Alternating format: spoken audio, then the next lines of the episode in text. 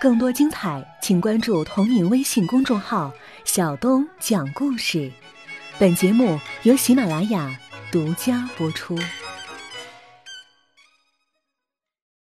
平时十分爽快的包特格，此刻却显得十分的羞涩，涨红着面孔，两只手互相搓着，抿着嘴唇，微笑的指着郭连生：“你你问他吧，我都讲给他听了。”那好，既然得到授权了吗？那我就开始当代言人了啊！于是郭连生便从他如何从伊尔哈改名为包德格尔讲起，把他为了反抗大清朝廷选秀女制度，在草原上用骆驼膏给自己做了个假坟，将伊尔哈这个女孩子埋葬掉，从此女扮男装得了个假阿哥的外号的故事，向吴露贞详详细细讲述了一遍。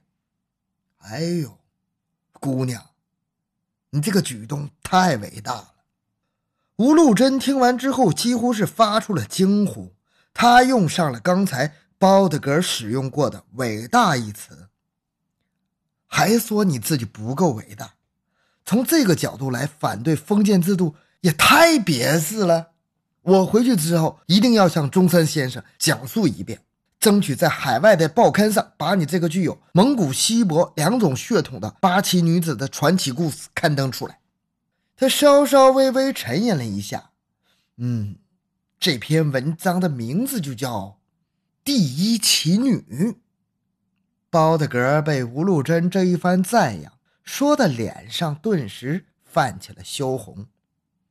嗯，第一奇女。那写的是宋代女子高梦鸾女扮男装为国立功替父雪耻的，我看过这部传奇画本。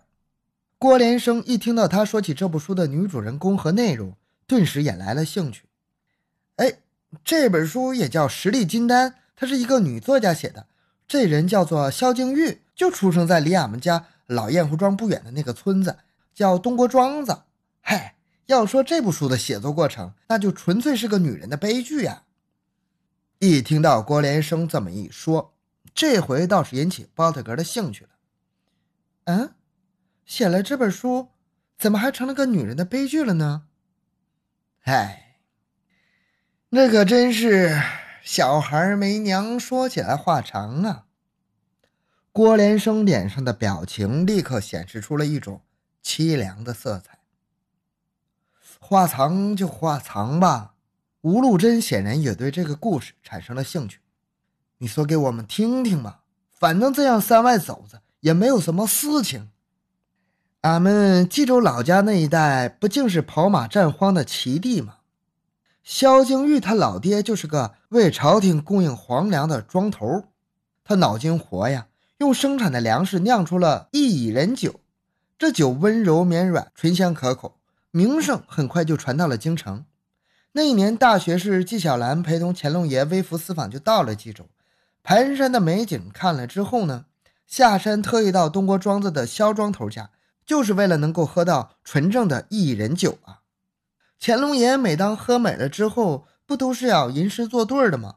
这回皇上喝了萧庄头的好酒之后，美得咂咂嘴，出了这么头一句：“妙手酿得玉液仙。”一直在旁边斟酒的萧庄头立刻对了一句：“上苍古镇有甘泉。”乾隆爷喝得晕乎乎的，又续上了一句：“朕居九五先此位。”他把自己的身份给说出来了。闻听此言的萧庄头这才知道，他前面这个就是当今的皇上乾隆爷呀！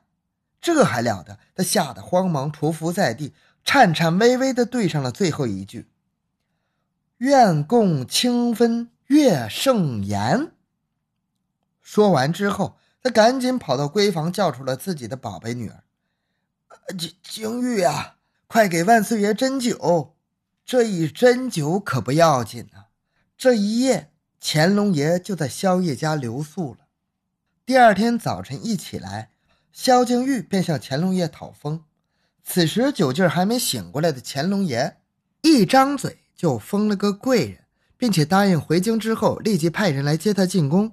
可是皇帝酒后说的话哪有个准儿啊？左等一年没来，右等两年没信儿。萧景玉就这么的，在幽怨中写出了这部几十万字的传奇画本《第一奇女》。萧景玉最后落个什么结果啊？包德格急切地问道。还能有啥好结果啊？郭连生瞪大眼睛看着包特格，那眼神好像就在说：“这事儿你还不明白呀？皇帝临幸过还封了贵人的，谁还敢娶呀？一直老死在东郭庄子了，死了还不能进他们萧家的坟地儿，就在他们庄的东北角立了个孤女坟，挺高挺大的。我小时候都去过那块坟地抓过蝈蝈呢。哎。”吴禄贞听到这儿，深深长叹了一口气。包大哥，你看到没有？封建制度就是这么害人、杀人的。真正的要让天下的女孩们从此不当骑奴，那就要彻底埋葬这个封建制度才行啊！包大哥紧闭着嘴唇，十分认真的点了点头。哎，郭连生啊，你回去把萧金玉这段悲惨的故事。连同包德格反抗朝廷选秀女的经历一并写好了，交给我。吴禄贞郑重地向郭连生交代着：“我请中山先生看看，力争在海外的报刊上发表出来，以唤起更多的华侨华人都来支持我们推翻封建制度的革命事业。”好的，我一定照办。郭连生说完之后，用手指了指不远处山门外的一辆马车，他们三个人一起。朝那个方向走去。这辆三匹马拉着的小轿子车行驶在长白山密林中的小路上，郭连生担当起了车老板的角色。他坐在前面内侧的车辕上，不断的打出响鞭，驱赶着驾车的辕马。小轿子车的车棚里面并排坐着吴禄贞和包特格两个人。头一次来到了长白山的吴禄贞，对这里一切都感到非常的感兴趣。他不时地撩起自己那边的窗帘，看一眼窗外的景色。春意盎然、生机勃发的长白山，在茂密的森林里，高高低低的树木都已经萌发出了新绿，散发着沁人肺腑的草木香气。树冠上，许多种鸟站在巢穴边上，展示着自己最美的歌喉，以此来吸引同类的配偶来此共筑爱巢，圆梦重温，繁衍生息。山间的溪流也是一路欢歌，他们好像是一群被冬日禁锢太久的少女，终于挣脱了冰雪臃肿的束缚，恢复了青春苗条的身材，随心所欲地奔向远方，去追寻自己梦寐以求的幸福。路途中，一直紧锁着眉头，好像是在思考重大问题的包特格，此刻终于下定了决心，向吴禄贞开了口：“吴先生，我这个问题。”想了好久好久，也挺犹豫的，就是想究竟该不该跟您说。包德格的语气中还是带些犹豫，但是现在我觉得还是得跟您说。说吧，什么问题这么严重啊？吴禄贞微笑的放下撩起的窗帘，还想了好久好久，犹犹豫豫的。咱们虽然接触的时间不长，但你给我的感觉是个性格非常爽朗的姑娘啊。怎么这回说话吞吞吐吐的呀？啊，是这么个问题。我听郭连生说了，你们的总理孙中山先生提出了一个革命口号，叫“驱除鞑虏，恢复中华，创立民国，平均地权”。包德格说到这儿，停顿了一下，用眼睛看着吴禄贞，仿佛是想从他这里得到确认。是啊。中山先生确实是代表我们革命党人提出了这个响亮的口号。吴禄贞认真地回答着他眼神的提问。哦，那按他这个说法，达鲁就不是中国人了吗？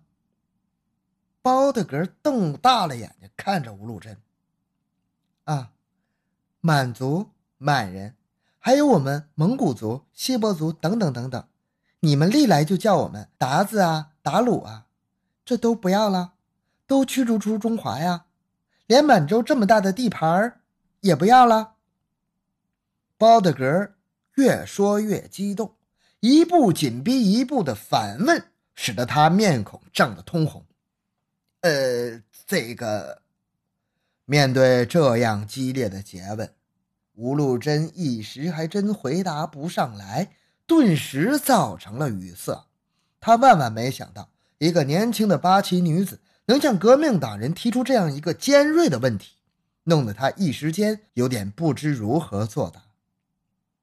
要是你们建立了共和国，如果有那么一天，小日本罗刹国他们的军队打进来了，占领了满洲，占领了内蒙古、漠北蒙古，你们就都不管了？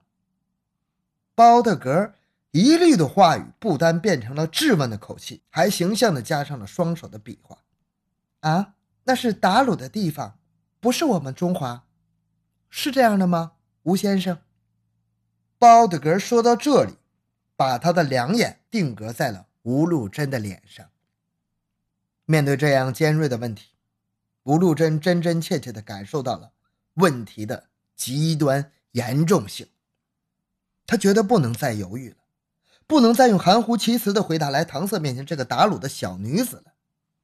于是他当即斩钉截铁地回答道：“包德格女士，你这个问题提得好，提得及时，太及时了。”这次从满洲回去之后，我一定向中山先生汇报，让他亲自把这个大汉民族主义的口号撤换掉，换上一个中华民族大团结的新口号，引导汉、满、蒙、回、藏五族共和，团结全中国的人民大众，一起来埋葬大清帝国这个封建王朝。谢谢您啊，吴先生，那就算我没白想了这么久。包德格羞羞的。报之一笑，激动的红晕也从脸颊上褪去了。也许是我想的太极端了，请您多批评。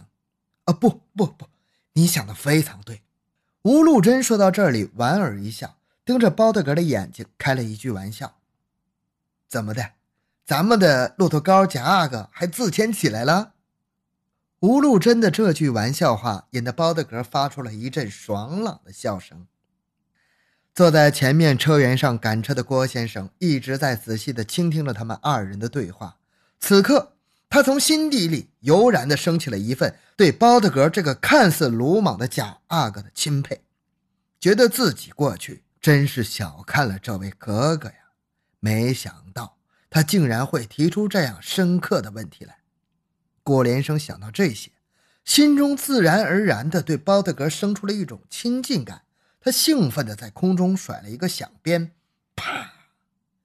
小轿的马车沿着密林中旧有的两道车辙，向寒边外的总部桦树林子的方向疾驰而去。